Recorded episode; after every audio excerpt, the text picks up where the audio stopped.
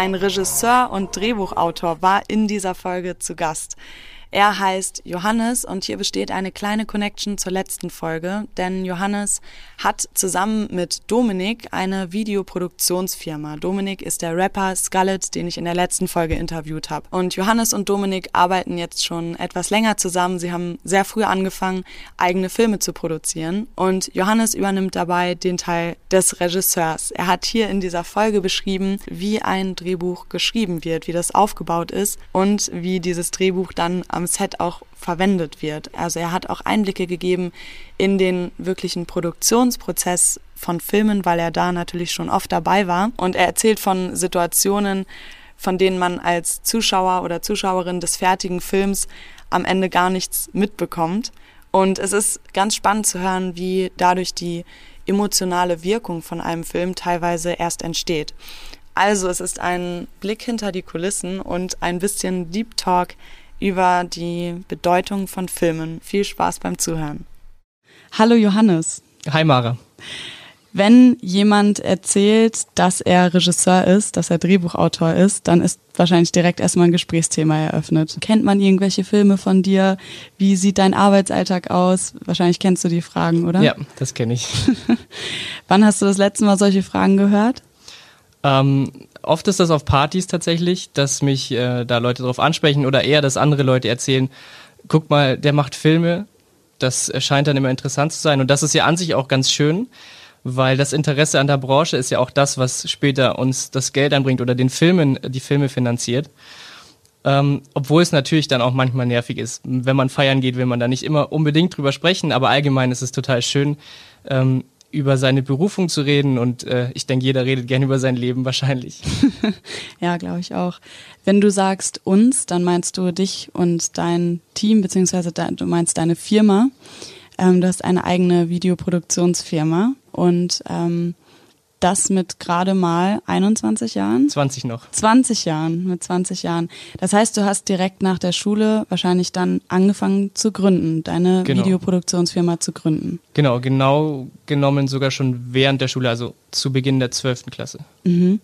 Das heißt, du hast während der Schulzeit eigentlich schon ganz genau gewusst, was du willst, oder? Ja, ich denke, ab Anfang der 11. Klasse war es klar. Davor habe ich dann schon immer so überlegt, Richtung Film zu gehen und ab der 11. war es dann für mich klar. Da habe ich dann auch angefangen, Filme zu machen. Aber du hast mir auch erzählt im Vorhinein, dass du vorher auch schon Filme gemacht hast. Nämlich mit 11 hast du angefangen, hast du erzählt, Stop-Motion-Filme zu machen. Genau, ja. Ich denke, das haben die meisten Filmemacher haben so angefangen oder viele. Und so war es auch bei mir. Ich habe einfach die Videokamera von meinem Vater genommen und Filme gedreht mit kleinen Lego-Figuren und dann auch mit Freunden kleine erste Sachen gedreht, die natürlich alle erstmal komisch waren und nicht wirklich funktioniert haben, aber da hat so mein Interesse für Film begonnen. Mhm. Stop-Motion-Filme heißt dann was genau? Stop-Motion bedeutet, dass man praktisch einzelne Bilder aufnimmt und die dann aneinander schneidet, so dass es dann flüssig aussieht. Also man kann dann zum Beispiel Lego-Figuren in unserem Fall jetzt oder im professionellen Sinne, dann ist das dann, sind das dann Figuren aus Knetmasse oder ähnlichem zum Leben erwecken und animieren praktisch. Mhm, mhm. Hattest du damals in deinen Stop-Motion-Filmen, die du in der Jugend gedreht hast, schon eine Message im Film? Nee, ich glaube nicht. Da ging es vor allem darum, herauszufinden, zu animieren einfach. Genau, das und herauszufinden, wie funktioniert das, also was passiert, wenn man eine andere Perspektive nimmt, kann man zwei Perspektiven zusammenschneiden, wie funktioniert Film ganz grundsätzlich, das war eigentlich die Frage. Mhm. Also wir haben einfach angefangen und während dem Drehen, also dem Drehen in Anführungszeichen, hat sich dann die Geschichte entwickelt. Okay, verstehe. Ja, ich finde, mit 11 Jahren ist man eigentlich noch so in der Phase, erstmal die Welt zu verstehen, was ist überhaupt irgendwie möglich, was können Menschen überhaupt für künstlerische Dinge machen, wie können sie überhaupt abstrakt irgendwas erschaffen, so, und dass man mit 11 Jahren dann schon darauf kommt, selber einfach so einen Film zu schneiden oder einen Film zu drehen, finde ich mutig irgendwie. Danke. Ich weiß nicht, also ich glaube, das war damals für mich nicht so das große Ding zu sagen, wir drehen jetzt einen Film, sondern es war mehr Spielen. Also wir haben uns einfach die Kamera geschnappt und mit den Figuren ein paar Bilder gemacht und dann geguckt, was rauskommt. Also ich glaube, das war mehr ausprobieren und rumprobieren, was kann man damit machen. Hast du dich dann während deiner weiteren Schulzeit weiter darin ausprobiert? Ja, also ich habe das erste richtige Filmprojekt, oder richtig ist auch die Frage, aber so das erste größere Projekt dann habe ich mit der Schule gemacht. Das war eine Dokumentation über Flüchtlinge. Ich glaube, das war 9. oder 10. Klasse. Und ich war in einer musischen Klasse. Das heißt, wir waren, glaube ich, 18 Mädchen und 3 Jungs. Sprich, automatisch haben wir 3 Jungs dann die technischen Sachen übernommen. Und somit war ich dann zwangsläufig da drin. Und ich hatte da auch Lust drauf, weil ich, wie gesagt, früher mich schon so ein bisschen dafür interessiert hatte. Und da habe ich dann das erste Mal wirklich mir Gedanken gemacht, wie kann man das dann auch schon ein bisschen professioneller versuchen umzusetzen, so ein Projekt. Mhm. In einer musischen Klasse, meintest du? Genau, wir sind ab der 5. Klasse, muss man dann ein Instrument spielen und auch immer vorspielen und kann dann zum Abitur Additum machen, also Additum mit dem Instrument oder Gesang zum Beispiel. Mhm. Additum, also Abitur plus Instrument. Genau, also das ist einfach, man macht auch nicht mehr Prüfungen, also man macht dann Musik theoretisch und dazu noch praktisch, also das zählt dann zusammen. Hast du musikalische Wurzeln oder wie kam es, dass du in die musische Klasse gekommen bist? Meine Mutter hat Klavier gespielt und auch gesungen oder spielt Klavier und singt und ich denke, es kam einfach daher, dass meine Eltern mich früh dazu gebracht haben. Also ich glaube, seit der ersten Klasse oder sogar ein bisschen davor, habe ich Geige gespielt damals. Spiele ich jetzt schon ein bisschen länger nicht mehr, aber damit hat es angefangen. Und ich glaube, meine Eltern hatten mich einfach dazu gebracht und dann habe ich mich auch dafür interessiert. Und dann haben sie mich so ein bisschen dazu gedrängt, dieses musikalische Gymnasium zu machen. Und das war dann auch super. Also das war eine total coole Ausbildung. Und das ist, glaube ich, auch super wichtig jetzt für meinen Beruf, sich musikalisch auch auszukennen und musikalische Grundkenntnisse zu haben, weil es doch wichtig ist für den Film. Ja, glaube ich, ja. Filmmusik, hattet ihr auch ein Fach, was in die Richtung ging? Nee, wir hatten ganz normal Musik mit gar nicht mal so viel mehr Themen als normal. Aber man ist ein bisschen tiefer rein einfach in die Themen. Und Filmmusik an sich hatten wir auch kurz, aber nicht so wirklich. Also das habe ich da nicht gelernt. Mhm, okay.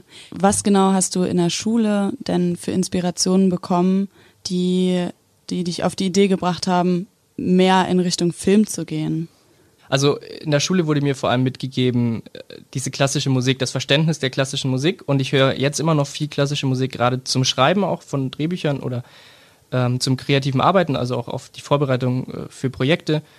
Vor allem Beethoven, das ist ein großes Vorbild für mich und seine Musik inspiriert mich sehr. Und ich denke, das war wichtig für mich. Das hat mir die Schule und diese musikalische Ausbildung vor allem mitgegeben. Mhm.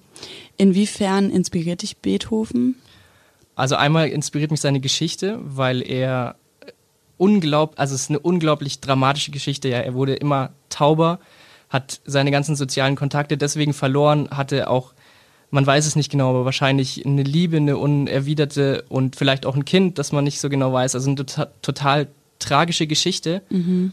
Und hat aber so unglaublich positive und kraftvolle Musik geschrieben. Also genau das Gegenteil eigentlich, was wahrscheinlich sein Leben meistens war. Mhm. Und das finde ich unglaublich faszinierend, wie er das geschafft hat, diese bombastischen Werke zu schreiben und auch dann die Grundlagen für die Entwicklung der ganzen klassischen Musik auch zu legen.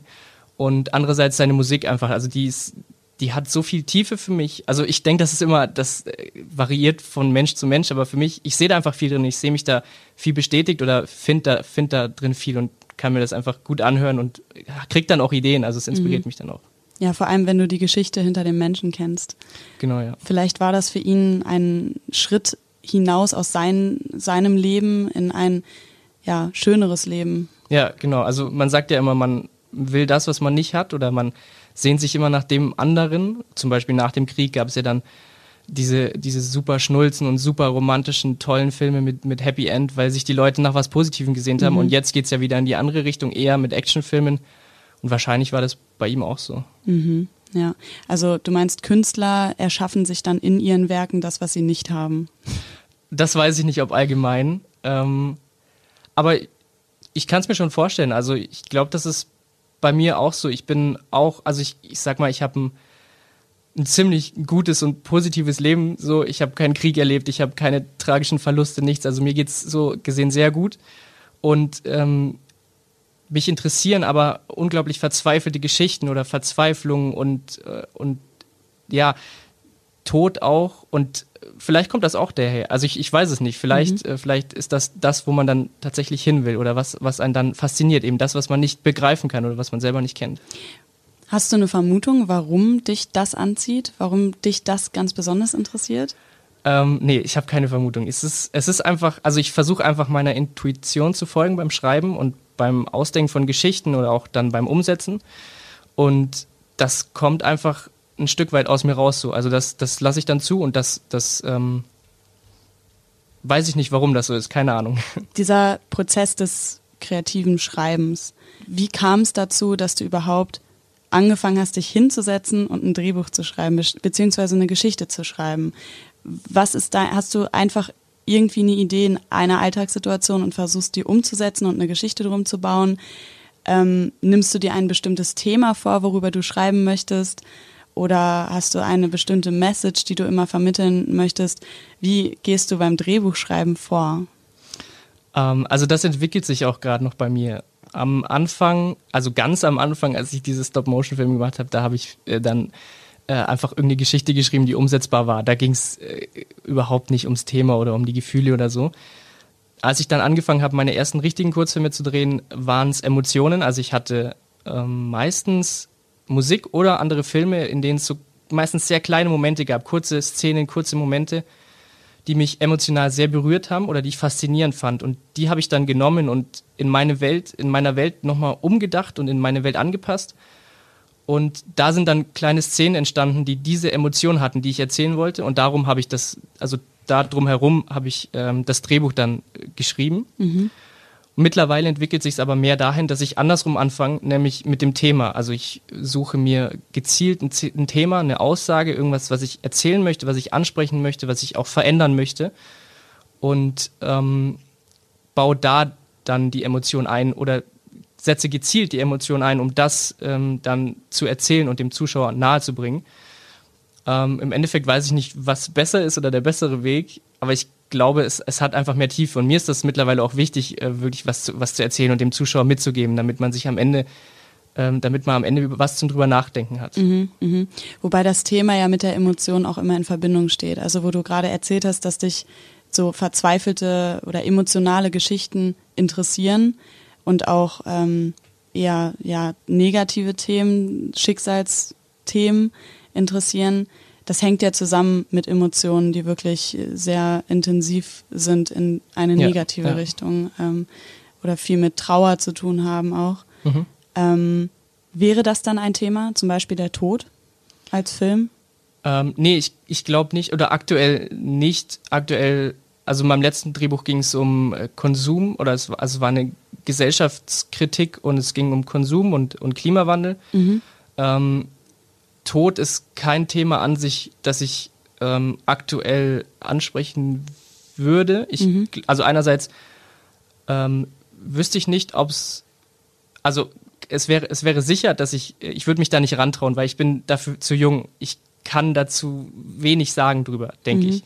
Ich glaube, ich würde mich da nicht rantrauen einfach. Mhm. Ich kann jetzt mein junges Alter nutzen sozusagen und die Themen ansprechen, die mich jetzt interessieren, weil das ja dann auch das Interessante für die Älteren ist, wenn die sich diese Kurzfilme oder diese Geschichten anschauen oder lesen, eben mal diese jüngere Sicht zu sehen. Also ich glaube, das ist dann auch der Vorteil da drin. Auch wenn ich die Erfahrung nicht habe, dafür habe ich aber so eine jüngere, naive Sicht, die dann vielleicht auch ganz interessant sein kann.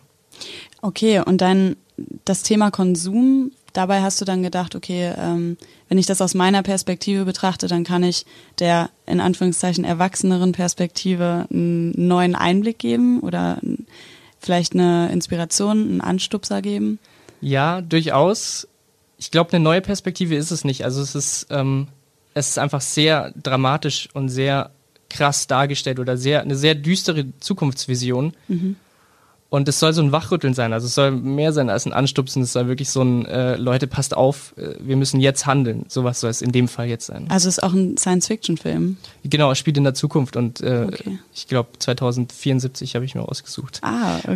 Und das soll, eben das, die Zukunft, die ich da darstelle, die soll natürlich sehr überzeichnet, also die ist sehr überzeichnet, aber das soll eben dieses Wachrütteln sein, also das ist eben eine Welt, in die wir nicht wollen, also in die man nicht wollen kann. Ja. Wie findest du da das Gleichgewicht zwischen halbwegs realistischer Darstellung, dass man es noch glauben könnte, und Warnschuss, weil ein Warnschuss soll ja auch trotzdem noch ernst genommen werden. Und wenn etwas komplett überzeichnet ist, wird es dann noch ernst genommen? Das weiß ich nicht. Ich glaube, das ist einfach die Frage nach der Kunst. Also was man kann, es funktioniert wahrscheinlich beides. Wenn man es realistischer macht, dann ist wahrscheinlich die Gefahr, dass das den Leuten zu nahe gehen kann. Also das wäre die Gefahr, die ich sehen würde, dass man zu nah dran ist und dass zu wenig Distanz. Und deswegen habe ich diese Überzeichnung gewählt, um Distanz zu schaffen und dem Zuschauer sagen zu können, so kann es werden, aber so wird es hoffentlich nicht. Und du musst jetzt nicht sofort verzweifelt werden, sondern wir müssen einfach was ändern, jetzt faktisch und nicht zu emotional eben. Also das war da meine Intention. Vielleicht hätte es auch andersrum besser funktioniert, das kann ich nicht sagen.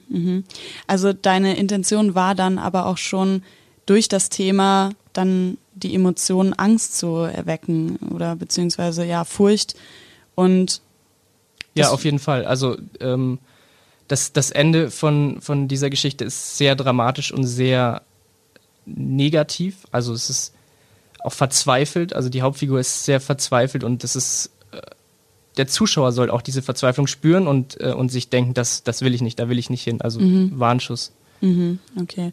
Wenn du jetzt genau die Emotionen beim Zuschauer auslösen möchtest, wie überlegst du dir dann, wie du das in den Szenen darstellst, also in den Situationen? Wie kriegst du es hin, dass der Zuschauer sich wirklich in die Hauptfigur hineinversetzen kann und sagt, boah, da fühle ich gerade richtig mit und das darf auf gar keinen Fall so passieren, wie das so dargestellt ist? Welche filmerischen Mittel oder stilistischen Mittel, ich weiß nicht in der Filmsprache, wie man das nennt, benutzt du da, um garantieren zu können, dass man diese Emotionen höchstwahrscheinlich beim Zuschauer auslöst? Also man kann sich dann ganz klassisch der filmischen Grammatik bedienen. Also man kann die Bildsprache, die wird ja am Ende viel ausmachen, die kann dann die Figur oder die Emotionen näher bringen dem Zuschauer oder weiter weg. Man kann die Musik benutzen, man kann das Schauspiel benutzen, also ist das eher überzeichnet, ist das eher realistisch.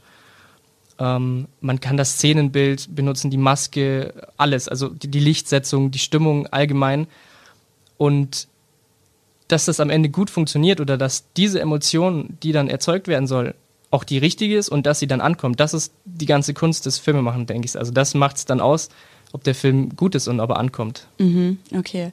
Das heißt, in dem Drehbuch stellst du auch alle filmerischen Mittel, die filmerische Grammatik, wie du sie nennst, stellst du in dem Drehbuch schon klar, wie das sein soll. Also du hast ein ganz genaues Bild vor den Augen, wie es später im Film aussehen soll.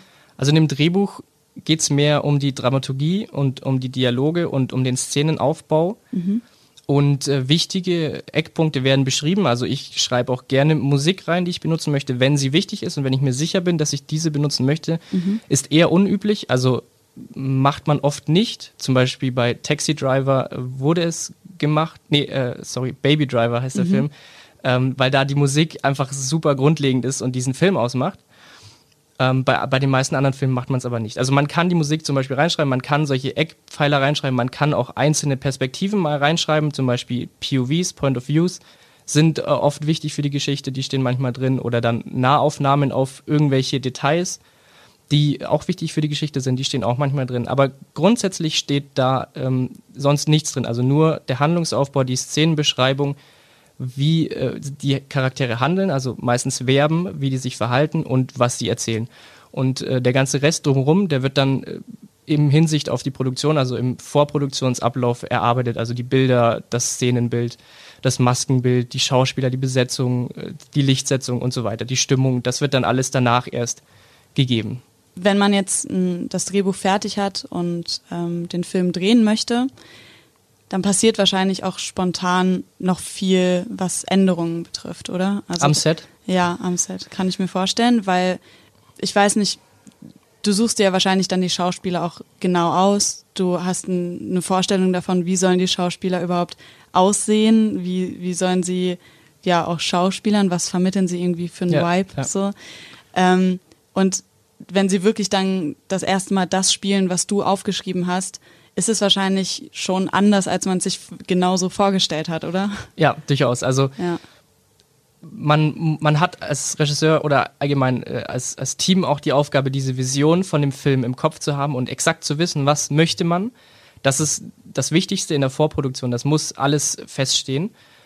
Und am Set ist dann, wenn man dann diesen Käfig, sage ich jetzt mal, oder diesen festen Rahmen hat, dann bietet der den anderen Kreativen am Set den Spielraum, sich auszuleben. Also dann hat man eben dieses Umfeld, in dem man dann aufgehen kann, und im besten Falle ist das dann tatsächlich anders, als man sich es vorgestellt hat, nämlich besser. Also man hat ja dann die ganzen kreativen Leute dabei und die können dann auch, wenn man ihnen den Rahmen bietet, eben schöne Sachen machen und den Film zu einem Film machen. Also eben nicht mehr nur zu einem Buch, das nur eine Person geschrieben hat, sondern zu einem Team, zu einer Teamarbeit, die man dann, das spürt man dann auch. Das ist dann viel mehr als nur ein Buch, das ist dann ein Kinofilm oder ein Film, ein Spielfilm. Ja, da lernt man wahrscheinlich dann auch als Drehbuchautor am Set auch loszulassen und so ein bisschen andere kreative Köpfe mit einfließen zu lassen, oder?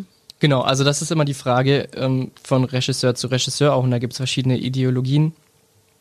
Wie sehr lässt man los, wie sehr bleibt man bei seinem Rahmen? Und wahrscheinlich ist es das Beste, einen Mittelweg zu finden, beziehungsweise das kann ich noch nicht so genau sagen. Also ich glaube, das ist dann auch die Berufserfahrung, die es dann nach 10, 20, 30 Jahren ausmacht, das dann zu wissen, wann muss man einen festeren Rahmen bieten und wann kann man mehr locker lassen. Mhm. Hattest du schon mal ein Erlebnis, wo du dir das Drehbuch ausgemalt hast oder du hast dir den Film ausgemalt, wie er sein soll, und am Set hast du gemerkt, das geht gar nicht in die Richtung, wie ich es mir vorgestellt habe? Ja, natürlich. Also vor allem bei den ersten Filmen, wo man dann noch rumprobiert hat und ausprobiert hat, da ist das dann schnell passiert. Und ganz konkret war das bei meinem Bewerbungsfilm vor einem Jahr. Da hatte ich einen Schauspieler am Set, der dann leider gemeint hat, er muss versuchen, jetzt Regie zu übernehmen, weil er auch deutlich erfahrener war als ich. Und das konnte ich natürlich nicht zulassen. Also es funktioniert ja nicht. Ich habe ja das Konzept und die Vision. Und da konnte ich auch nicht wirklich mit umgehen. Also das habe ich dann auch daraus gelernt, was ich hätte machen müssen. Und da ist dann, dieser ganze Dreh ist dann unterm Strich leider ein bisschen schief gelaufen. Okay, inwiefern? Was ist dabei rausgekommen? Konnte der Film trotzdem gedreht werden? Der Film konnte trotzdem gedreht werden, aber das Schauspiel hat dann nicht mehr funktioniert. Also dadurch, dass er dann sich immer widersetzt hat und nicht mit mir zusammengearbeitet hat, war nicht nur sein Schauspiel schlecht, beziehungsweise nicht für die Vision passend, und er war vor allem nicht wirklich bei den anderen Schauspielern. Er war nur noch bei sich sehr ich fixiert und hat den anderen nicht zugespielt. Und das ist eines der wichtigsten Sachen für Schauspieler, sich gegenseitig zuspielen, Bälle zu werfen. Und das merkt man auch, wenn man das nicht macht. Und dadurch haben die anderen beiden Schauspielerinnen, die leider ein bisschen unerfahren waren, die kamen damit dann auch nicht wirklich gut klar. Und ich kam sowieso nicht mit klar, weil ich damit gar nicht umgehen konnte und ich wusste, was mache ich jetzt am besten. Und dann hat das Schauspiel einfach gelitten. Sonst haben wir den Film ganz normal fertig gedreht. Aber das Schauspiel war einfach am Ende nicht gut und dann wurde ich auch nicht genommen. Ah, schade. Okay. Aber du selber musstest die Schauspieler mitbringen? Ja, genau. Also es war ein Bewerbungsfilm für die Filmhochschule, für Regie. Und das muss man alles selber machen. Also man muss diesen fertigen Film einreichen. Und dann gucken die sich das an und entweder man wird eingeladen oder nicht. Und dein weiterer Plan ist jetzt, sich nochmal zu bewerben? Ich denke schon, ja. Je nachdem, was jetzt für Projekte kommen, wie es weitergeht, aber ich halte es schon für sinnvoll zu studieren, weil man einfach einen Rahmen bekommt. Also man hat diesen festen Rahmen, in dem man sich 4, 5 Jahre lang ausprobieren kann und kriegt zusätzlich noch Geld für seine Finanzierung des Abschlussfilms. Okay. Das kann man auch wahrscheinlich alles ohne Studium sehr gut machen. Also es gibt ja sehr hervorragende Regisseure, die auf keiner Filmschule waren, und es gibt auch hervorragende Regisseure, die auf Filmschulen waren. Aber das kann man wahrscheinlich auch eben ohne Filmschule machen. Also im Endeffekt, ich muss nicht studieren, ich möchte gerne, ich muss es aber nicht. Ich weiß auf jeden Fall, wo mein Ziel ist, nämlich beim Spielfilm, und da werde ich versuchen, irgendwie hinzukommen, je nachdem, welchen Weg ich dann gehen werde. Ja, das theoretische Wissen ist ja dann wahrscheinlich eigentlich noch ein gutes Add-on, oder? So viel theoretisches Wissen weiß ich gar nicht, ob man kriegt. Es ist viel Praxis, also es ist ganz viel ausprobieren. Klar, man geht schon die Theorien durch, die verschiedenen Schauspieltheorien, die verschiedenen, ja, die Dramaturgie, den Aufbau einer Geschichte und so weiter. Die Sachen wird man da schon alle lernen, aber es ist hauptsächlich dann ausprobieren und kleine Sachen drehen, kleine Dialog-Szenen drehen, Dialoge ausprobieren, rumprobieren und dann sagt einem der Professor, das ist halt auch gut, der sagt einem dann wahrscheinlich schon nochmal, hast du gut gemacht, hast du nicht gut gemacht, guck mal, das kannst du noch anders machen. Mhm. Das ist bestimmt gut, aber das kann man sich im Endeffekt ja auch selber holen, dieses Feedback und selber diese Sachen machen. Man braucht halt irgendwie ein bisschen Geld dafür und Zeit und das ist dann die Kunst, das ohne Schule zu schaffen. Also das ist schon schwerer. Was du ja bis jetzt auch ganz gut geschafft hast. Genau, also aktuell habe ich einen ganz guten Rahmen durch die Firma, dass ich mir auch nebenher Zeit nehmen kann für andere Projekte, für freiere Projekte, für Kurzfilme oder Drehbücher, bei denen ich einfach dann auch lernen kann und verstehen kann. Und das ist so ein bisschen meine Filmschule. Also ich analysiere auch Filme, ich gucke mir gerne Filme an, denke die danach durch, lese Bücher zu den Filmen und mache so ein bisschen meine eigene Filmschule. Mhm, okay. Mit deiner Produktionsfirma machst du hauptsächlich Werbe- und Imagefilme? Richtig? Genau, ja. Und die Kurzfilme oder die Spielfilme, die sind dann deine privaten Projekte in Anführungszeichen. Genau, also es ist immer ein bisschen schwierig, das zu trennen. Ich mache das dann auch, wenn der Film gut geworden ist, mache ich das auch als Werbe oder nutze ich das als Werbemittel für die Firma natürlich, weil man dann auch sagen kann, okay, wir können jetzt, also das können wir auch inszenieren, also das können wir mit Schauspielern. Das kann dann auch sinnvoll für einen Werbefilm sein, aber grundsätzlich mal verdiene ich damit kein Geld, eher andersrum. Also ich muss Geld dafür ausgeben, das natürlich auf die Beine zu stellen und zu produzieren. Mhm. Genau, also das ist eigentlich neben der Firma. Mhm. Also bist du, wenn du das, was du neben deiner Firma machst, bist du damit alleine? Das heißt, du schreibst alleine dein Drehbuch und suchst dir alleine alle Leute zusammen, die du dafür brauchst? Oder wie kann ich mir das vorstellen? Genau, also im Endeffekt bin ich am Anfang immer alleine oder werde angefragt, wie jetzt konkret bei einem größeren Projekt, an dem ich gerade mit Dominik arbeite, der, glaube ich, letzte Woche oder einer der vorigen Folgen da war. Mhm. Also im Endeffekt, genau, ich bin alleine und hole mir dann die Leute aber schnell ins Boot meistens. Also wenn ich alleine schreibe, dann schreibe ich zuerst das Buch alleine und hole mir dann die Produzenten und Schauspieler und so weiter, das Team dann eben. Oder wenn ich schon mit Leuten zusammenschreibe, dann kann es auch sein, dass es sich schon früher entwickelt. Also dass ich schon während dem Schreibprozess oder dass wir während dem Schreibprozess schon Leute ins Boot holen und schon mal über mögliche Bilder oder Moods sprechen. Okay. Dann da wären wir wieder beim Thema Stimmungen. Genau. Stimmungen, Emotionen, Themen. Womit fängt man an? Ja, du hast ja aktuell auch ein Projekt oder beziehungsweise stehst am Anfang von einem Projekt. Mhm. Du möchtest auch einen Spielfilm drehen und du bist da in der Anfangsphase gerade. Genau, richtig. Also ob wir den Film drehen werden, das steht mal noch in den Sternen. Wir sind jetzt aktuell dran, ein Drehbuch zu schreiben für einen 90-Minüter, also einen langen Spielfilm. Und hoffen dann natürlich auch drauf, dass der dann finanziert wird, wenn er gut genug wird. Und das ist jetzt ganz am Anfang, also das sind jetzt 4 Wochen machen wir das jetzt zusammen, eben mit dem Dominik mache ich das. Und da treffen wir uns jetzt regelmäßig und arbeiten erstmal grundsätzlich an der Geschichte, die wir verfilmen möchten. Mhm, okay. Wie lange würde es dauern, bis das Drehbuch fertiggestellt ist? Also wir haben uns jetzt mal einen Rahmen von einem Jahr gesetzt, was wahrscheinlich sportlich ist und bleibt. Mhm. Aber möglich, also es ist ein relativ realistischer Zeitraum. Heißt ein Jahr Arbeit eine 40-Stunden-Woche oder wie arbeitet man an einem Drehbuch? Ich stelle es mir so vor, man trifft sich hauptsächlich abends bzw. nachts und arbeitet dann so ganze Nachtschichten durch, 12 Stunden oder so und schreibt dann zusammen, weil es einfach auch so ein kreativer Prozess ist. Es kommt mir nicht so vor wie so eine klassische Arbeitswoche. Man geht morgens ins Büro und schreibt ein Drehbuch und um 16 Uhr geht man wieder nach Hause, sondern wenn es gerade gut läuft, dann schreibt man halt auch mal länger, oder? Genau, also das ist natürlich keine 40-Stunden-Woche und also ist ein bisschen weniger. Wir treffen uns aktuell immer 2 Tage und machen diese 2 Tage voll durch. Arbeiten dann natürlich auch mehr als 8 Stunden, sind dann eher, 12, 13 vielleicht. Und das 2-mal in der Woche aktuell, weil wir noch in dieser Findungsphase sind. Das ist auch noch eine super freie Phase. Also wir gehen viel raus, wir gehen an den See, wir setzen uns ans Wasser und denken über die Geschichte nach, über die Ziele, über das Buch an sich, das eben die Grundlage sein soll für unseren Film dann. Mhm. Und das wird sich aber, denke ich, ändern. Also das wird sich bestimmt ändern, sobald wir dann in den Schreibprozess an sich kommen. Mhm. Wie sich das dann genau ändern wird, das ist mal dahingestellt. Aber es ist auf jeden Fall keine 40-Stunden-Woche. Es ist so, dass man am besten dann schreibt, wenn man schreiben kann. Also wenn man kreativ ist, wenn man die Ideen hat, wenn man die Muße hat, sich da jetzt hinzusetzen, dann kann man da am besten dran schreiben. Und dann ist es auch mal mehr als 12 Stunden am Tag, oder dann ist es aber auch mal einfach vielleicht einen Tag nicht. Wenn es nicht geht, dann geht's nicht, dann kommt man nicht voran. Mhm. Also ihr sammelt jetzt im Moment in der Phase noch Ideen. Genau, wir analysieren die Geschichte, die wir verfilmen möchten. Okay, und die Geschichte? Die Geschichte ist von einem russischen Autor, und das Projekt trägt aktuell den Arbeitstitel Mein Leben. Und wir versuchen das, wie gesagt, erstmal zu analysieren, weil da doch deutlich mehr dahinter steckt, als wir gedacht hatten. Und diese Geschichte haben wir gewählt, weil sie uns beide sehr bewegt hat. Also die war sehr, sehr schön und sehr emotional am Ende. Und wir versuchen jetzt noch zu verstehen, warum eigentlich. Weil das ist nicht so ganz eindeutig oder nicht so einfach, das bei dieser Geschichte rauszufinden, weil die ist sehr, sehr verworren und nicht klassisch aufgebaut. Mhm.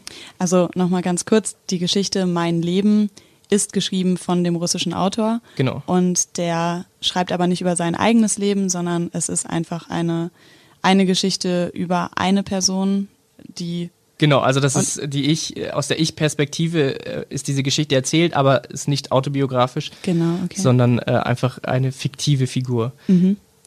Okay, genau. Was genau hat euch denn fasziniert an der Geschichte? Vielleicht magst du uns eine ganz kurze Zusammenfassung geben. Zusammenfassung möchte ich noch nicht geben. Was uns bewegt hat, das versuchen wir gerade rauszufinden. Also das ist wirklich gar nicht so einfach zu sagen. Im ersten Blick war es einfach und war klar, okay, dramatischer Aufbau am Ende, vielleicht nicht ganz positiv, ziemlich tragisch, vielleicht hat uns das bewegt, aber jetzt, nachdem wir eintauchen und das versuchen zu analysieren und auch noch andere Meinungen gelesen haben, also das hat uns dann vor allem nochmal auf neue Ideen gebracht, wir haben dann Dissertationen und Seminararbeiten gelesen von Leuten, die das studiert haben praktisch, diese Geschichte oder diesen Autor, okay, und da haben wir dann gemerkt, da steckt mehr dahinter. Also warum uns das so berührt hat, das ist bestimmt viel tiefer, und das versuchen wir gerade noch rauszufinden, weil das wollen wir ja dann nachher in den Film auch mitnehmen. Okay, Wahnsinn. Wie lang ist die Geschichte?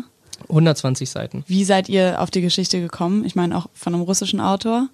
Das ist eine Empfehlung gewesen von Dominiks Mutter. Okay. Die hat das ihm empfohlen und er hatte das gelesen und fand die Geschichte sehr bewegend, und hatte dann zu mir gesagt, hey, lies dir auch mal die Geschichte durch, vielleicht ist das was, vielleicht gefällt dir die auch, vielleicht wollen wir die verfilmen. Okay, ja. Dominiks Mutter hat, glaube ich, vieles beeinflusst. Ja, ich glaube auch. Ja, cool. Wie kann ich mir das vorstellen, wie ihr das analysiert? Also wie ihr eine Geschichte analysiert? Wahrscheinlich habt ihr es natürlich beide schon komplett durchgelesen im Vorhinein. Ja, klar. Und geht dann, wenn ihr euch trefft und jetzt erstmal den Mut der Geschichte rausfinden wollt, alles nochmal zusammen durch, lest euch nochmal zusammen durch, schreibt Dinge auf, Zusammenhänge auf, die euch aufgefallen sind. Wie kann ich mir das vorstellen? Wir sind so vorgegangen bei der Analyse, wir haben als erstes versucht, das Ziel oder die Intention des Autors herauszufinden. Also wir haben überlegt, was würden wir da drin sehen, was spricht uns an oder was möchten wir an unserem Leben vielleicht ändern oder was überdenken wir, und sind dann also praktisch von ganz außen immer tiefer gegangen und sind dann rangegangen, haben dann die Akte gesucht, haben die Wendepunkte, die Höhepunkte der Geschichte gesucht, haben die einzelnen kleineren Themen gesucht und versucht, das Ganze dann in den Kontext zu bringen. Haben dann aber, wie gesagt, mal gegoogelt und ein bisschen recherchiert und haben dann rausgekriegt, dass unsere Ideen und das Ziel, was wir dem Autor zugeschrieben hätten, was wir drin gesehen hätten, dass das wahrscheinlich oder ziemlich sicher gar nicht von ihm da reingebracht werden sollte, weil er die Menschen verwirren wollte. Also sein Ziel war, die Menschen zu verwirren, indem er kein Ziel hat und keinen klassischen Aufbau, um auf die Nichtigkeit des Lebens hinzuweisen und auf die Ziellosigkeit oder die Gleichgültigkeit des Universums, könnte man auch sagen. Also es gibt kein Leben nach dem Tod zum Beispiel, könnte man ihm in den Mund legen, denke ich. Und das wollte er eben damit erreichen. Und aber auch trotzdem sagen, das Leben ist gerade deswegen schöner, weil man eben sich nicht auf ein Leben nach dem Tod vorbereiten muss oder darauf hinarbeiten muss, sondern weil man jetzt das eine Leben nutzen darf und voll ausleben darf und hier voll seine Kraft entfalten darf. Also das ist wahrscheinlich so das eines der Ziele gewesen. und gar nichts anderes, gar nichts viel Tieferes, was wir hier rein interpretiert hatten. Also wir merken gerade so, dass wir wahrscheinlich noch viel zu wenig verstehen aktuell. Und deswegen geben wir dem auch viel Raum, diese Geschichte noch weiter zu analysieren und dahinter zu kommen, was da gemeint war. Mhm. Das klingt aber auch so, als ob die Message da ein bisschen versteckt wurde. Also dass man es erstmal analysieren muss, um überhaupt zu verstehen, dass er auf diese Nichtigkeit hinweisen möchte mit der Geschichte. Ja und nein. Also ich glaube, um das dann wirklich aktiv zu verstehen, ja. Oder muss man vielleicht einfach intelligenter sein oder gebildeter als wir? Da haben wir so lange gebraucht. Aber wahrscheinlich hat es uns ja deswegen angesprochen, weil wir das irgendwie doch schon in unserem Unterbewussten oder in unserem Unbewussten gespürt haben, dass da eben mehr ist. Vielleicht. Weiß ich aber auch nicht. Kann ich auch nicht sagen. Mhm. Vielleicht wollte der Autor auch genau das damit erreichen. Genau, ja. Dass man eben nach dem ersten Lesen sich anfängt, intensiver damit auseinanderzusetzen. Und wenn nicht intensiver mit der Geschichte, dann intensiver mit der Thematik und durch dieses Auseinandersetzen mit der Thematik dann wieder den Kern der Geschichte eigentlich versteht. Möglicherweise, ja. Ja, okay. Was wäre jetzt die weitere Vorgehensweise, wenn ihr ja eine klarere Vorstellung davon habt, was da eigentlich genau vermittelt werden soll in der Geschichte? Wie geht ihr dann vor? Wie kommen die ersten Wörter des Drehbuchs aufs Blatt? Also da sind wir aktuell ja noch nicht. Ja. Und das weitere Vorgehen ist jetzt als nächstes, die Charaktere zu definieren und zu verstehen. Also was sind die Ziele von den Charakteren? Wo kommen die her? Wo wollen die hin? Was ist deren Lebensziel? Und warum handeln die so, wie sie handeln? Beziehungsweise erstmal definieren, wie handeln sie? Und dann die Frage, warum handeln sie so? Und wenn das dann fix ist, also wenn wir unsere Struktur haben, wenn wir die Charaktere haben und die Struktur der Charaktere, dann dann können wir uns an eine Szenenübersicht machen. Dann können wir überlegen, was ist denn sinnvoll? Welche Szenen brauchen wir, um das zu erreichen? Um diese Struktur, unser Ziel, unsere Charaktere zu erzählen. Und wenn diese Szenenstruktur steht oder vielleicht auch schon währenddessen, also so diese wichtigen Szenen, Anfang, Ende, Höhepunkt, sowas, vielleicht schreiben wir das, also es juckt einem auch in den Fingern, anzufangen zu schreiben. Also man möchte dann auch einfach sich hinsetzen und diese erste Szene schreiben. Vielleicht fangen wir dann auch während dieser Szenenübersicht schon an zu schreiben. Aber eigentlich erst diese Szenenübersicht grob zumindest und dann macht man sich an die ersten Szenen. Ist euer Ziel mit dem Drehbuch diese Message, die vielleicht ja auch in der Geschichte Mein Leben versteckt ist, noch mehr hervorzubringen? Oder wollt ihr sie auch anders verpacken? Wollt ihr sie genauso versteckt haben? Aber ja. Ja, genau. Also das ist die Frage, möchten wir eine Analyse davon bieten? Also möchten wir unsere Sicht von dieser Geschichte präsentieren, genau, mit unserem Ziel? Vielleicht auch dann eben mit einem klassischen Aufbau und dieser Intention, die wir da drin gesehen haben? Oder möchten wir voll und ganz bei unserem Autor bleiben. Die Geschichte einfach wiedergeben. Genau, diese Geschichte nochmal wiedererzählen und den Leuten oder mehr Leuten zugänglich machen, weil es liest fast keiner mehr, glaube ich, in unserem Alter heutzutage solche Werke. Und das ist schade, weil die doch so viel mehr bieten, als man von Anfang an denken würde. Dann wäre ja wahrscheinlich eine Analyse aus eurer Sicht was Sinnvolleres sozusagen, um auch mehr Leute zu erreichen, oder? Weil ihr dann gleichzeitig auch darauf hinweisen könntet, dass es sich lohnt, solche Geschichten immer noch zu lesen.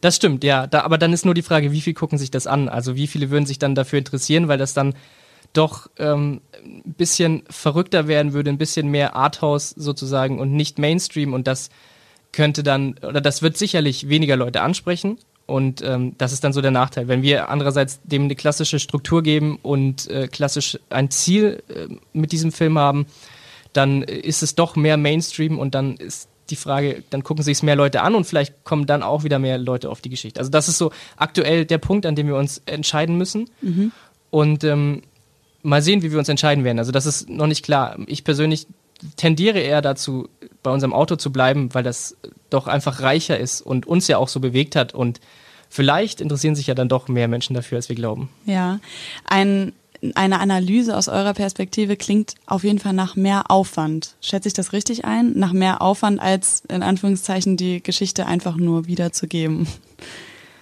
Nee, ich glaube, es ist sogar andersrum. Also um bei unserem Autor zu bleiben und diese Geschichte so wiederzugeben und vor allem auch mit seinem Ziel und seinen Gefühlen und das, was er bei uns bewirkt hat, um das zu erreichen, müssen wir das ja voll und ganz verstehen.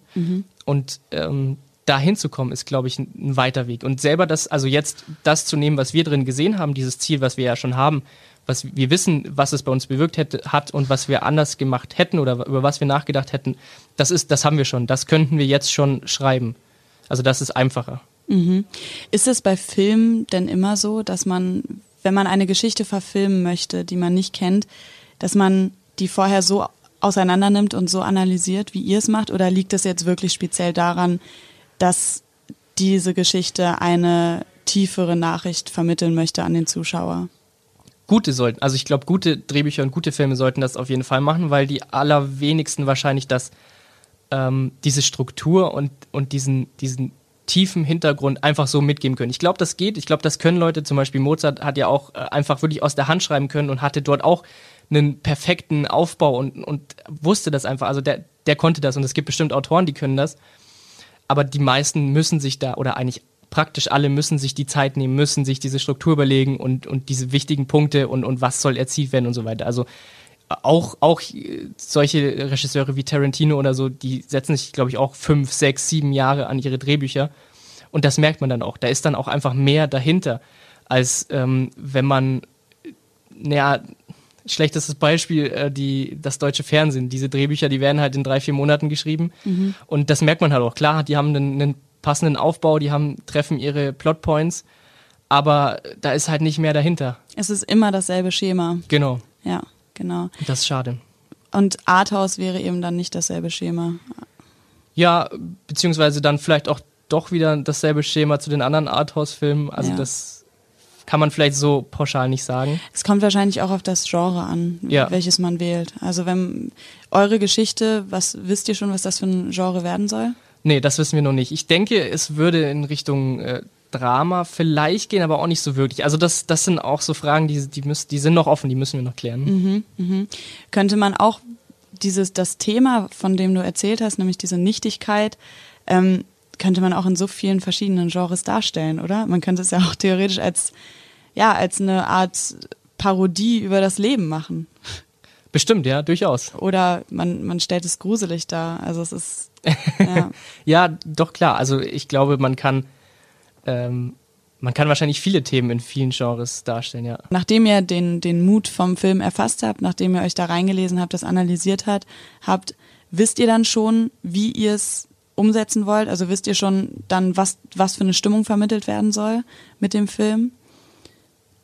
Ja, also die grundsätzliche Stimmung, die gibt ja dann das Thema bzw. das Ziel vor. Also wir wissen ja dann, wie wir den Zuschauer zurücklassen möchten, also was der Zuschauer sich denken soll, was er fühlen soll und damit ist klar, wo wir auf jeden Fall, also das Wichtige ist fest, nämlich da, wo fangen wir an und da, wo hören wir auf. Mhm. Diese beiden Punkte, die sind dann fix. Mhm. Okay, verstehe. Ja. Aber wie wir die dann genau erzielen, also was exakt für eine Lichtstimmung wir dann haben und so weiter, das haben wir vielleicht im Kopf, also ich habe es im Kopf, aber das kann sich dann auch nochmal ganz ändern, weil dann kommt vielleicht ein Kameramann dazu, der eine tolle Vision hat und dann sieht es anders, besser aus vielleicht, im Idealfall. Okay, verstehe. Ja, und das sind dann wieder so Änderungen, die dann wirklich in der Umsetzung geschehen, meinst du? Genau, also ich glaube, das, was man beim Schreiben im Kopf hat und was man dann bei der Regievorbereitung oder bei der Vorproduktion nochmal wirklich im Kopf erarbeitet, das ist schon oft nah beieinander, bei mir zumindest bis jetzt, aber das variiert dann auch doch, je nachdem, wie viele kreative Leute dann nochmal dazukommen und also wie viel dann daran auch gearbeitet wird. Also wenn es jetzt ein kleineres Projekt ist, ein kleinerer Werbefilm oder so, dann passiert da nicht mehr so viel, dann kommt noch ein Kameramann dazu, der nochmal die Bilder ein bisschen anpasst, aber sonst bleibt es dann tatsächlich so, wie ich es auch im Kopf hatte. Mhm. Aber jetzt bei dem Spielfilm würde sich sehr viel ändern, weil da kommen dann so viele Leute dazu, dass ja dann ein Riesenteam irgendwann. Und da ist es dann klar, dass dann immer die bisschen schlechteren Ideen werden dann immer von den tollen neuen Ideen abgelöst. Wenn du dir Schauspieler suchst für deine Filme, wie gehst du da vor? Gibt es da Agenturen oder kennst du Schauspieler? Wie suchst du dir einen Schauspieler aus? Ja, vieles Kontakte, also viel kennt man oder viel kennt jemand, der jemanden kennt. Mhm. Oder dann über Internet, also ich schreibe dann auch über es gibt Portale, wo dann die Schauspieler angemeldet sind und am meisten auch ein Showreel drin haben und Bilder und dann schreibe ich die einfach an, ob die da Lust drauf haben und treffe mich dann mit denen und probiere es dann auch erstmal aus. Also mir ist wichtig, dann direkt irgendwie zu proben und auszuprobieren, ob das auch passt. Gerade bei größeren Projekten ist es dann super wichtig, sehr, sehr nah bei den Schauspielern zu sein und viel mit denen auszuprobieren und gucken, ob die auch wirklich passen. Ja, bei deinem Kurzfilm, I Am, ist mir nämlich auch aufgefallen, dass die Schauspieler waren so nah an unserem Leben dran. Also es kam mir richtig realistisch vor. Ich habe die Stimmung von den Schauspielern, wie die geredet haben, wie sie drauf waren, was sie für Probleme hatten und wie sie auf Probleme reagiert haben, also auch auf Kleinigkeiten, fand ich sehr realistisch dargestellt. Also das war wie eine Alltagssituation im Freundeskreis. Und das stelle ich mir richtig schwierig vor, das den Schauspielern auch zu vermitteln, gerade dann, wenn die vielleicht gar nicht in dem Alter sind oder in dem gleichen Alter sind, dass man da so eine Stimmung durch die Schauspieler kreiert, dass es möglichst realistisch erscheint, sodass der Schauspieler sich wirklich auch, es kommt ja auch darauf an, wie alt ist der Zuschauer, dass der Zuschauer, egal wie alt er ist, sich wirklich in diese Charaktere hineinversetzen kann. Ja. So, und dass er es wirklich als realistisch empfindet. Ja, also ich bin großer Fan von Method Acting, also sprich die eigenen Erinnerungen mit einfließen lassen oder wirklich eigene Emotionen und eigene Erfahrungen in diesem Gebiet oder in ähnlichen Situationen mit einfließen zu lassen. Oder ein Umfeld zu schaffen, das eben ähnlich ist. Also zum Beispiel, wenn man eine Partyszene dreht dann und man schmeißt eine Party, dann ist es natürlich deutlich einfacher, dann sind die Schauspieler schon in dieser Stimmung oder auch andersrum, eine Liebesszene zu drehen mit einem Paar, das zusammen ist natürlich deutlich einfacher. Also da ist man dann sowieso schon nah dran. Und gute Schauspieler schaffen das eben auch, ohne dass es wirklich Realität ist, schaffen diese Realität aber, indem sie sich erinnern, also indem sie sich an einen wirklichen Partner oder einen vergangenen Partner erinnern oder an eine vergangene Party erinnern und in diese Stimmung wieder reinkommen und das wirklich aus sich hervorholen. Da bin ich großer Fan von. Es ist auch umstritten. Es gibt verschiedene Methoden, wie man da rangeht und manche machen das nicht gerne, manche können das auch ohne tatsächlich. Also manche kommen auch sehr gut an so realistische Darstellung heran, ohne das sich zu erinnern, weil die das über andere Wege schaffen.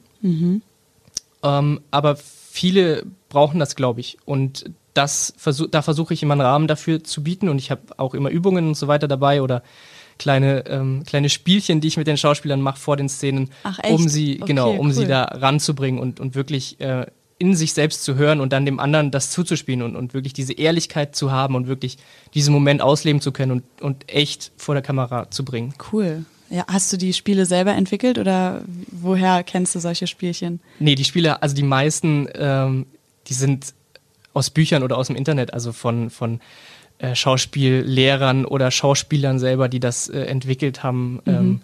Da gibt's dann ganz viele Theorien, ganz viele verschiedene Theorien. Also grundsätzlich entwickelt wurde das von Stanislavski und da gab es dann viele Schüler von ihm, die das dann weiterentwickelt haben, das Method Acting, und er hat damals, glaube ich, schon sehr, sehr viele Übungen dafür entwickelt und die kann man einfach benutzen, also die funktionieren dafür sehr gut. Hast du ein Beispiel für eine Übung?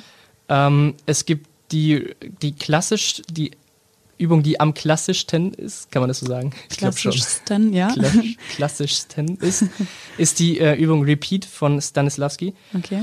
Und da geht es darum, sich wirklich leer zu machen. Also man stellt sich dem Spielpartner gegenüber und sagt das, was einem in den Kopf kommt. Also ganz, ganz nur aus der Intention heraus, also nur aus dem Körper, aus dem Gefühl heraus gar nichts mehr denken, und das macht man so ein paar Minuten lang und wiederholt das, was der andere gesagt hat und sagt wieder was Eigenes, Neues, und dadurch verbindet man sich auch mit dem anderen, also man kommt in so einen Zustand, in dem man so ganz leer von Gedanken ist und ganz nah bei dem anderen, und dann, wenn man dann anschließend spielt eine Szene, dann ist das meistens deutlich also man spürt diese Verbindung, die sich aufgebaut hat, und auch diese Ehrlichkeit, dieses wirklich ehrlich nach außen tragen, was man denkt, was man spürt, das wird damit erzielt. Das machst du dann mit den Schauspielern einfach vor jeder Szene oder generell, damit die sich kennenlernen, falls sie sich noch nicht kennen? Oder? Ja, also kann man so pauschal nicht sagen. Es gibt ja auch noch mehr Spiele, aber ich versuche halt immer zu agieren. Also wenn ich merke, das funktioniert super, dann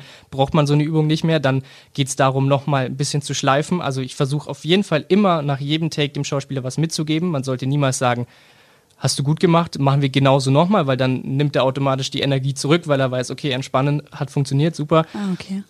Ich versuche immer, also man kann auch immer noch irgendwo schleifen, also ich glaube, es ist nie perfekt.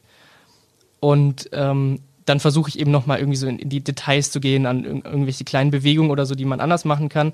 Wenn die Szene nicht funktioniert, dann mache ich aber gerne mal so Übungen oder spiele auch nochmal die Szene ohne Kamera durch und versuche, also da gibt es dann auch Tricks, wie man die Szene nochmal anders durchspielen kann. Man kann zum Beispiel den Schauspielern sagen, sie sollen jedes Mal, bevor sie einen Text bringen, das Ziel, was sie gerade in dieser Szene haben, sagen. Also zum Beispiel sagen sie dann, wenn sie als Text haben, ich liebe dich, sagen sie nicht mehr nur, ich liebe dich, sondern sag du mir auch, ich liebe dich, ich liebe dich. Mhm. Also dieses Ziel noch vorneweg. Und das hat dann, also damit kann man dann agieren und drauf eingehen, wenn die Schauspieler nicht wirklich in der Szene sind oder noch so diesen letzten Schliff brauchen eben.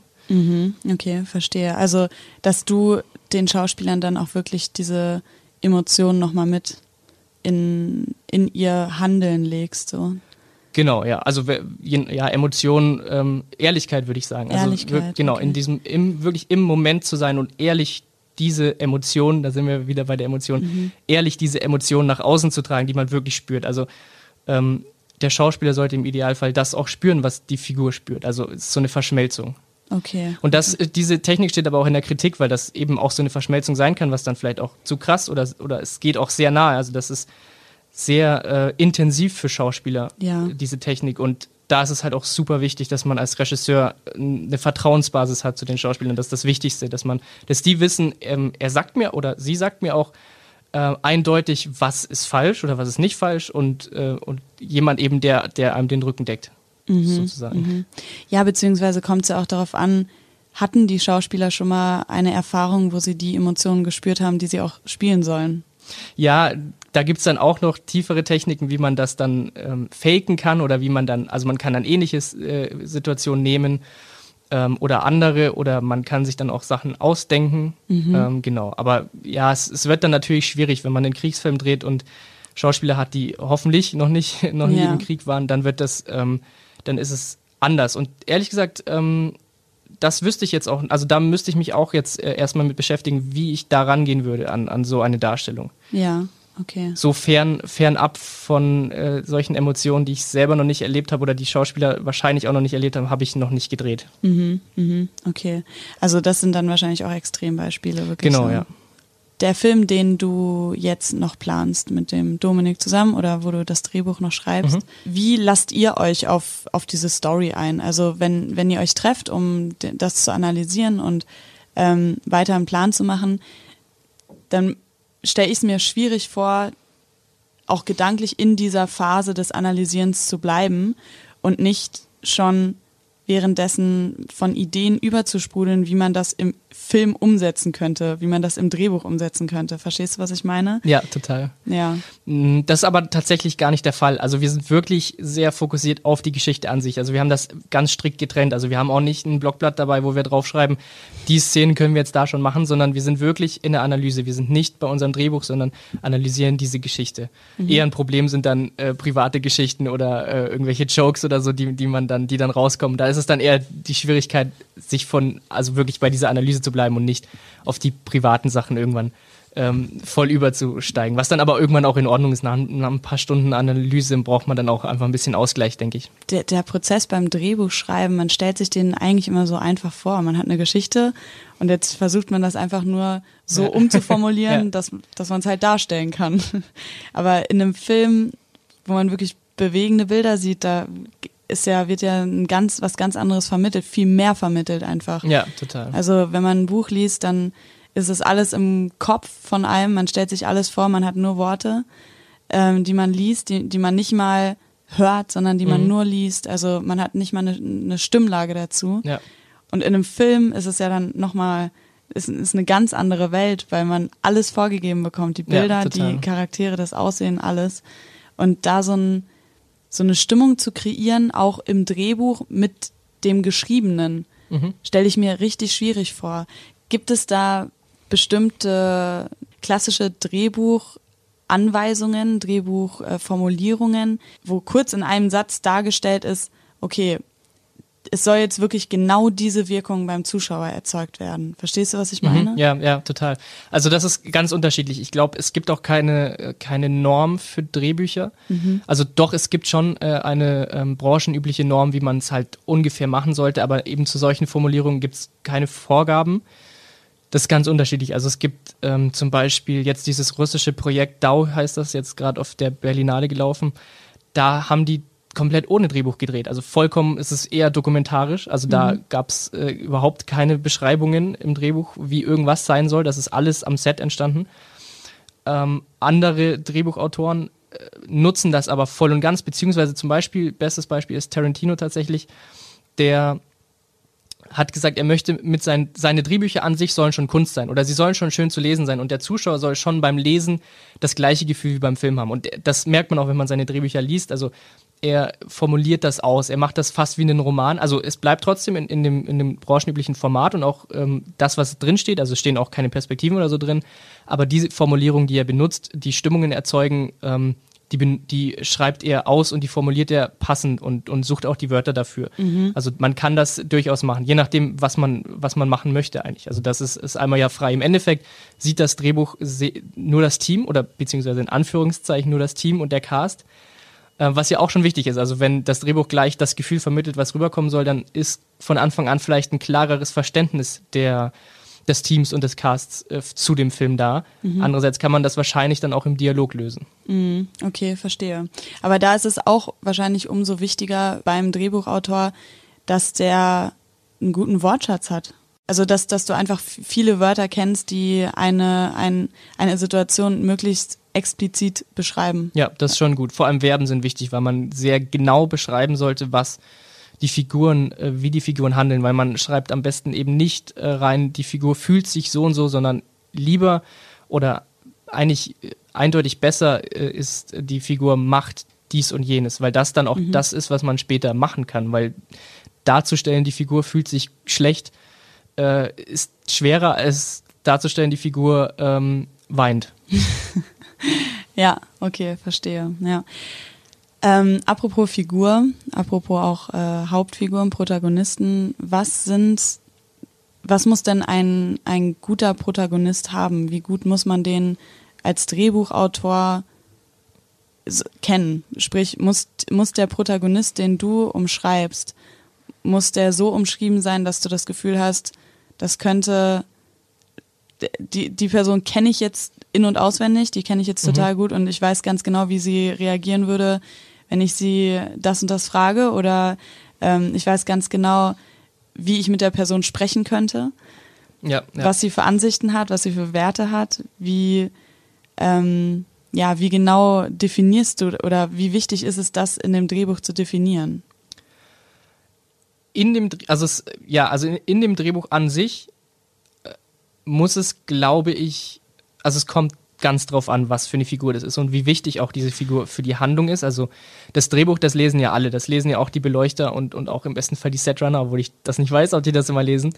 Aber die Frage ist, wie wichtig ist das für die Handlung und für diese Leute, die vielleicht auch sehr technisch einfach nur sind und für die wird das dann auch zu langweilig, wenn dann zu viel drin steht. Also das muss man auch beachten.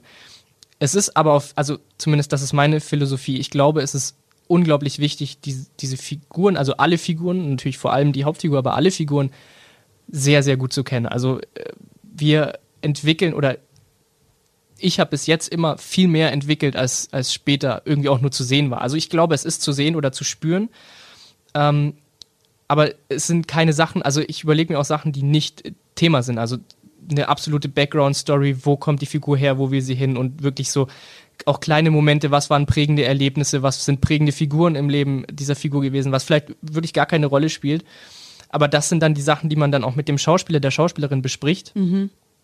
Und das ist einfach, je voller die Figur ist und je greifbarer die Figur ist, desto greifbarer wird sie dann später auch im Film sein.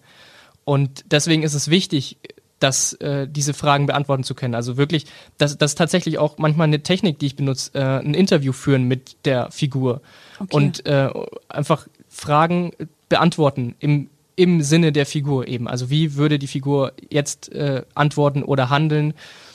Und dadurch lernt man die dann auch sehr gut kennen oder kann sich die dann deutlich besser vorstellen. Ist es da auch wichtig, dass du Figuren aneinander anpasst? Du entwickelst ja wahrscheinlich erstmal den kompletten Charakter von dem Protagonisten, oder? Ja, also grundsätzlich ist es schon eher die Hauptfigur, die an die ich als erstes rangehe. Ja. Okay, und dann passt du andere Charaktere auch so wahrscheinlich an den Protagonisten an, dass es realistisch ist, dass das, was zwischen den Charakteren entsteht, auch sich aus den jeweiligen Handlungen und ja eben aus dem ganzen Charakter dieser Figuren ergibt. Verstehst du? Ja, also nee, ich versuche die nicht anzupassen, okay, sondern ich versuche die zu finden, sodass die schon zusammenpassen. Also meine Charaktere jetzt, also außer jetzt in dem großen Projekt, in dem Langspielfilm, den wir planen, das ist ja basiert ja auf der Buchvorlage, da nicht, aber sonst in den eigenen Projekten, da wo ich selber die Charaktere auch erfunden habe, da sind die immer nah an Leuten dran, die ich wirklich kenne. Mhm. Und meistens ein Mix, also es sind immer 2, 3, 4 Leute, von denen ich die Eigenschaften, das Verhalten, die Denkweise benutze oder die mich dann inspirieren zu dieser Figur, und die ist dann schon ziemlich klar, die habe ich ziemlich klar dann im Kopf und also ich sammle diese Figuren auch. Manchmal schreibe ich mir einfach eine Figurencharakteristik und lege die dann beiseite und dann brauche ich sie wieder für irgendein Drehbuch. Ach, spannend. Und dann finden die sich manchmal so, oder dann finden die im Idealfall, finden die sich dann zusammen und dann merkt man, die passen. Und mit denen möchte ich jetzt eine Geschichte erzählen und dann ranzugehen und sagen, ah nee, aber wenn die beiden befreundet sind, dann würde ich die eher so oder so machen. Das mache ich nicht. Also das funktioniert so, glaube ich, auch nicht, weil so funktioniert es im echten Leben, glaube ich, auch nicht. Okay. Also das, genau. Ja, klar, verstehe. Also ich hätte nämlich jetzt gedacht, du hast eine Handlung, die wird auch gebraucht, um die gesamte Handlung voranzutreiben. Und du weißt, dein Protagonist hat den und den Charakter, ist so drauf, und um diese Handlung zustande kommen zu lassen mit vielleicht noch mit einer anderen Figur, muss die andere Figur so und so drauf sein, damit diese Handlung zustande kommt mit dem Protagonisten. Weißt du, wie ich meine? Ja, verstehe, aber ich muss mal kurz nachdenken. Ich glaube nicht, also nee, es ist eher so, dass sich aus diesen Charakteren die Handlung entwickelt. Also es ist nicht so, dass die Handlung da ist und ich sage, okay, in diese Handlung muss jetzt diese Figur passen und diese Figur muss so sein, damit sich diese Handlung entwickelt, sondern es ist eher so die Figur jetzt fehlt mir das Wort. Die Figur verhält. Verhält, okay, ja. Nochmal. Ja. Die Figur verhält sich so zu anderen und daraus entwickelt sich dann diese Story. Also es ist eher andersrum. Zuerst die Charaktere und dann die Story. Okay, jetzt ja, verstehe. Ja. Okay, zuerst die Charaktere und dann die Story. Spannend. Hätte ich auch gar nicht gedacht, dass es so ist. Also, aber das ist auch wieder kein Branchenstandard, also da geht, glaube ich, jeder anders ran und es kommt auch ganz darauf an, was man für Filme machen will. Also, es kommt wahrscheinlich auch auf die Vision des Films an. Ja, genau. Du hast vorhin auch schon von Visionen gesprochen. Was wäre eine typische Vision für einen Film? Mit Vision habe ich tatsächlich eher gemeint, das im Kopf haben, also die Vorproduktion abschließen und die Vision des Films, also sprich alles zusammen. Das Schauspiel, also wirklich alles, ich brauche jetzt nicht nochmal alles aufzählen, alles, was dann später wichtig ist fürs Bild, das im Kopf zu haben, das ist die Vision des Films, und damit dann ans Set zu gehen und das umzusetzen, beziehungsweise dann sich beeinflussen zu lassen und dann das Beste draus zu machen und diese Vision nochmal besser, im besten Falle zu drehen, das ist das Ziel der Vision. Okay, verstehe, ja. Hast du als Drehbuchautor eine langfristige Vision, die du mit deinen Filmen umsetzen möchtest? Also das variiert wahrscheinlich, oder beziehungsweise ich glaube, das wird sich ändern. Also aktuell hat sich so ein Anspruch bei mir entwickelt, Einfluss zu nehmen auf die Zuschauer und denen was mitzugeben und denen mindestens mal meine Sicht auf ein Thema mitzugeben, wenn nicht sogar wirklich mit dem Finger zu zeigen und zu sagen, das finde ich nicht gut, das müssen wir anders machen. Aber ich bin mir da auch noch nicht sicher, ob das werden wird, wo ich dann, oder wo ich alle Filme danach richten möchte. Also vielleicht ist es eben auch schön, nach dem Vorbild unseres Autors, nachdem wir jetzt gerade den langen Film schreiben, zu agieren und wirklich nur die Handlung oder nur diese Figuren zu beschreiben und nur den Zuschauer leben zu lassen mit diesen Figuren und in der Welt dieser Figuren und einfach eine Geschichte über Menschen zu erzählen. Das kann ich mir auch gut vorstellen. Also ich glaube, es gibt viele gute Ansätze, und wenn es zumindest ist, einfach eine schöne Geschichte zu erzählen. Also ich glaube, das ist mal so der erste wichtigste Punkt für mich. Die Geschichte muss schön sein und die muss dem Zuschauer auf jeden Fall mindestens diesen Mehrwert bringen, eine schöne Geschichte erzählt bekommen zu haben und in eine Welt entführt worden zu sein, die nicht hier die reale ist und nicht die Alltagsprobleme, die man vielleicht hat. Mhm. Und im besten Falle dann eben vielleicht doch ein Ziel und ein Aufzeigen eines Problems auf ein Problem aufmerksam machen. Mhm, okay.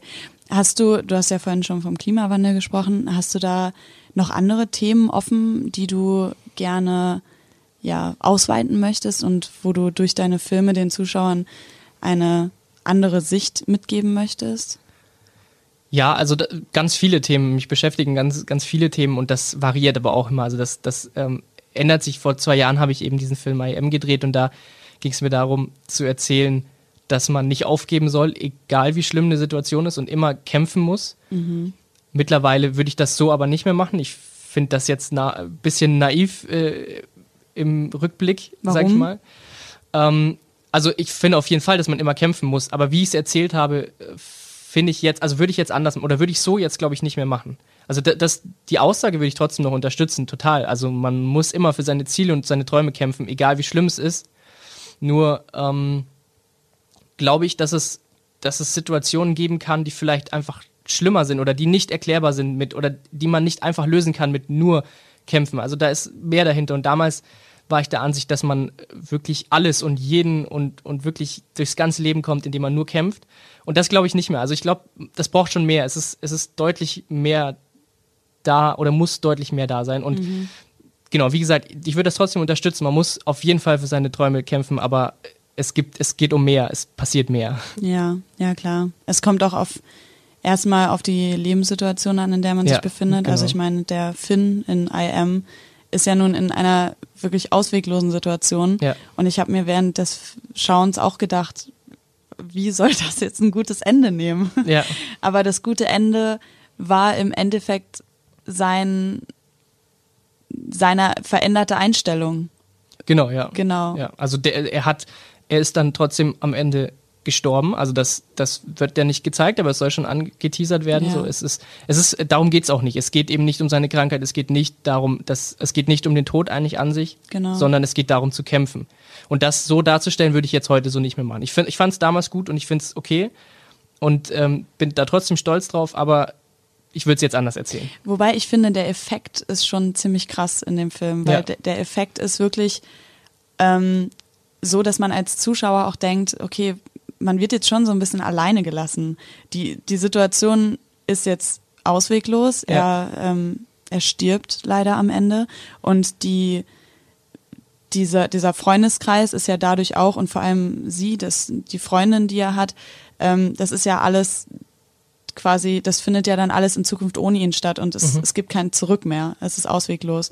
Und der Zuschauer wird dann einfach mit diesem Ende alleine gelassen und kann auch selber nichts mehr daran ändern. Aber genau das, finde ich, ist dieser krasse Effekt, der einen dann auch motiviert, eben zu kämpfen und weiterzumachen. Ja, das war das Ziel, genau. Ja, genau. Und dass man dadurch dann irgendwie seine Einstellung auch verändert. Also nicht nur zu kämpfen, sondern auch seine Einstellung dahingehend ändert, dankbar zu sein, finde ich. Genau, das war auch ein Ziel. Mhm. Und wie gesagt, ich finde es auch nach wie vor gut, dass so gedreht zu haben und so erzählt zu haben. Nur das Einzige, also es war nicht so, ich habe eigentlich nur positives Feedback bekommen, kein Feedback in dem Sinne, dass jemand sich auf den Schlips getreten gefühlt hat oder beleidigt gefühlt hat, weil ich den Tod so erzählt habe. Mhm. Aber es ist einfach ein sehr schwieriges Thema und ein sehr behaftetes Thema auch für viele Menschen. Und das würde ich mich da nicht mehr rantrauen. Also ich würde wahrscheinlich ein bisschen ein anderes Umfeld dafür wählen. Mhm. Genau, also das ist so, wie gesagt, meine naive Sicht damals und ich finde es auch okay. Also es war damals schön, das so zu drehen. Ja, der 90-Minüter, den ihr jetzt drehen wollt, der hat ja dann viel mehr Zeit. Also der Kurzfilm ging eine halbe Stunde und 3-mal so viel Zeit heißt auch 3-mal so viel Handlung oder 3-mal so viel Intensität. Also eine gute Geschichte ist im Kern immer gleich eigentlich, also nicht mehr. Also man könnte sagen, IM und nachher der Film soll die Grundidee, also so die wichtigen Punkte, die sind nicht unbedingt viel größer, also gut, wenn man jetzt Inception oder so nimmt, da passiert ja unglaublich viel, da ist schon mehr Handlung drin, das kann man nicht in 5 Minuten erzählen, aber sonst kann man einen guten Film in 5 oder 10 Minuten erzählen, auch wenn man das möchte. Und mehr Zeit bedeutet einfach, man hat mehr Zeit auf der Leinwand, sich mit seinen Figuren zu beschäftigen und die Figuren näher zu bringen und tiefer einzutauchen in die Welten und die besser zu verstehen. Und ja, ich glaube, es ist schon mehr Intensität am Ende, weil man doch nochmal deutlich näher an diesen Figuren ist, als man es jetzt in 30 Minuten schaffen kann, ist man dann bei dieser Figur nach 90 Minuten mehr angekommen und noch mehr in der Welt eingetaucht. Und dadurch wird das dann auch dramatischer, denke ich. Ich glaube, das ist auch das, was in Serien die Zuschauer so krass dranhält. Also die Sympathie mit den Figuren, die man in dem Film sieht, weil man die entweder als Vorbild sieht oder generell einfach gerne mag, weil es Personen sind, die man auch gerne in seinem eigenen Leben hätte. Achtest du viel darauf, was deine Zielgruppe ist und welche oder was deine Zielgruppe sein könnte und wie die Charaktere dementsprechend sein sollen? Also man sollte drauf achten, weil das ja dann auch die Gruppe ist, die dann wirklich im Idealfall später dann im Kino das Geld einbringt. Aber ich weiß nicht, wie viel man von Zielgruppen halten kann, weil es gibt ja in jeder Altersgruppe unterschiedliche Menschen und manche fühlen sich jünger, manche fühlen sich älter und ich weiß nicht, also ich versuche das zu schreiben, was mich bewegt oder die Figuren zu erzählen, die mich bewegen und nicht groß dran zu denken, wer das am tollsten finden wird, weil ich glaube, dafür bräuchte ich auch mehr Wissen dann wirklich über wie analysiert man Zielgruppen und so weiter und wie bringt man das an den Mann, wo man es hinbringen will. Und ich glaube, das ist nicht meine Aufgabe. Und außerdem glaube ich, dass es da ankommt, wo es ankommen soll, wenn ich das ehrlich erzähle, was ich erzählen möchte. Also ich glaube, dann ist die Geschichte auch einfach runder und damit erreiche ich dann unterm Strich eben mehr Menschen. Okay, verstehe. Ja, ich wünsche dir auf jeden Fall viel Erfolg, dass du mit dem Film, also wenn du ihn umsetzt, dann auch viele Leute erreichst. Was sind dann deine langfristigen Ziele als Drehbuchautor und Regisseur? Oder hast du vielleicht sogar ein Lebenswerk, was du mal irgendwann haben möchtest und wo du bestimmte Eigenschaften irgendwie damit verbinden möchtest? Nee, ich habe kein Lebenswerk jetzt im Auge oder wirklich ein größeres Ziel. Ich habe viele Ideen und viele Themen beschäftigen mich, aber ich kann mir jetzt aktuell nicht vorstellen, irgendwie auf diesen einen Film hinzuarbeiten, den ich dann mit 70 drehe oder so, ich weiß nicht. Ich glaube, da wird noch viel passieren, da wird sich noch viel ändern. Okay. Aber ich will auf jeden Fall beim Spielfilm bleiben und weiter Filme machen. Aktuell möchte ich auf jeden Fall Regie machen und kann mir auch nichts anderes vorstellen. Also dann auch mit deiner Firma mehr in diese Richtung gehen? Das weiß ich nicht, ob langfristig die Firma dann ein Ziel ist, weil es ja doch Werbefilme sind. Wie gesagt, langfristig möchte ich zum Spielfilm, kann mir aber auch vorstellen, weiter im Werbefilmbereich zu bleiben, weil da halt das Geld liegt einfach und damit dann meine Spielfilme zu finanzieren. Also das ist ja auch eine Methode, mit der ich dann praktisch zum Ziel kommen würde. Und außerdem lernt man bei Werbefilmen, glaube ich, auch unglaublich viel, weil man hat halt wirklich nur diese 30 Sekunden, diese 20 Sekunden, um eine Geschichte zu erzählen. Und ich glaube, wenn man das halt auch ein paar Jahre lang macht, dann lernt man für die Langfilme auch viel. Zum Beispiel Ridley Scott hat, glaube ich, viele, viele Jahre lang nur Werbefilme gemacht und dann irgendwann ist er auf Spielfilme umgestiegen und das mit großem Erfolg. Ah, okay, gutes Beispiel, ja. Dein Kurzfilm kann ich auf jeden Fall nur empfehlen, also ist sehr inspirierend und man kann, also ich versuche mal, die Zuschauer auf dem Laufenden zu halten, falls dann in einem Jahr oder wahrscheinlich dauert es ja dann noch länger, 2 Jahren oder so, dein Film mit dem Arbeitstitel Mein Leben rauskommt und ich bin gespannt, in welche Richtung sich das entwickelt. Genau, unser Film, also Dominik ist genauso mit dabei. Euer Film, genau. Sorry, ja genau. Ja, vielen Dank, Johannes, für die ganzen Einblicke. Ich fand's mega spannend. Sehr gerne, danke für die Einladung, hat Spaß gemacht. Ja, vielen Dank und weiterhin viel Erfolg. Dankeschön.